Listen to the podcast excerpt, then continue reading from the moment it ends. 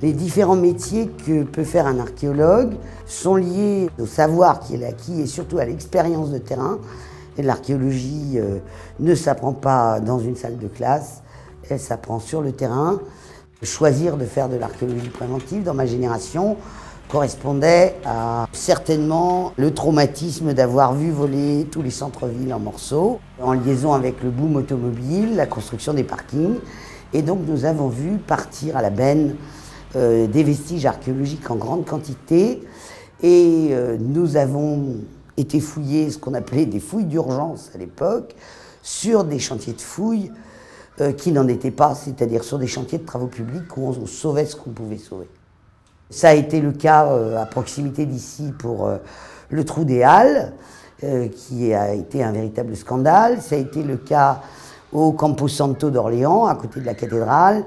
Ça a été le cas à Marseille, euh, à l'emplacement du Vieux-Port, sur les berges de Moselle, à Metz. Bref, les années 70 sont émaillées de ces grands scandales qui ont forgé les convictions euh, des jeunes de ma génération et qui nous a conduit à obtenir en, combattant euh, fortement entre 1989 et 2001, d'abord une vraie loi sur l'archéologie et ensuite la création d'un établissement public de recherche en archéologie préventive.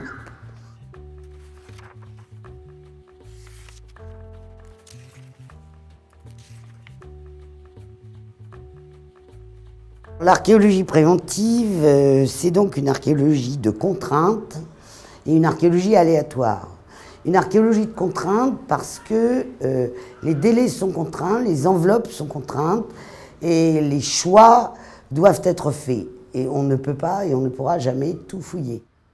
Donc il y a d'abord une phase de diagnostic du terrain, après instruction du dossier par les services régionaux de l'archéologie, et euh, déclaration qu'il faut un diagnostic parce qu'il y a ce qu'on appelait autrefois un risque archéologique, on ne le dit plus aujourd'hui, mais donc il y a la possibilité que des vestiges anciens soient conservés.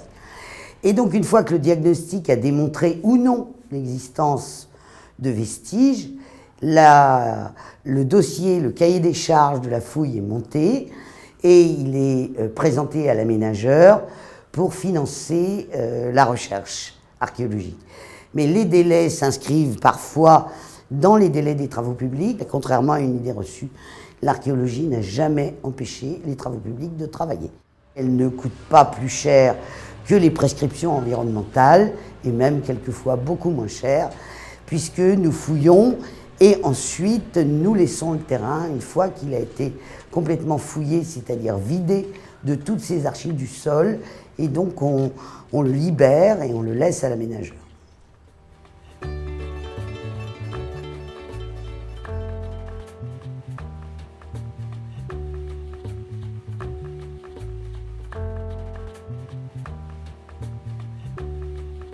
Nous sommes ici dans les caves d'un monument historique classé, les bâtiments Félix Potin, aujourd'hui réutilisés comme monoprix. Et donc nous avons derrière nous une collection d'individus fort intéressants. Ils sont bien rangés tête bêche.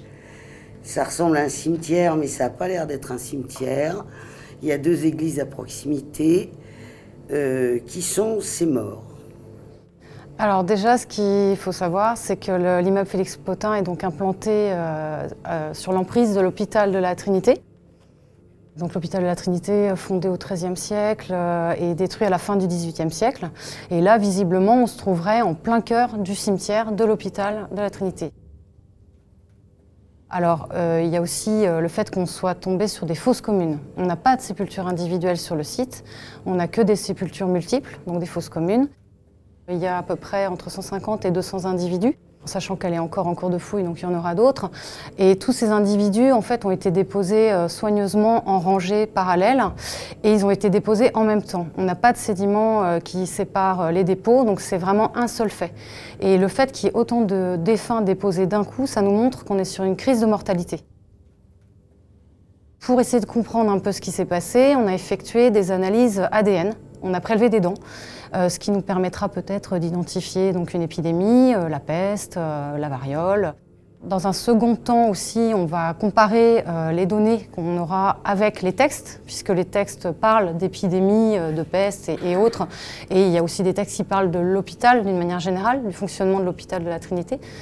Euh, et encore d'un autre côté, on va effectuer des analyses C14 sur chaque ensemble, sur chaque fosse commune, pour déjà déterminer la chronologie du site et également pouvoir comparer les données de datation sur chaque fosse avec les données textuelles pour voir si on peut faire des recoupements.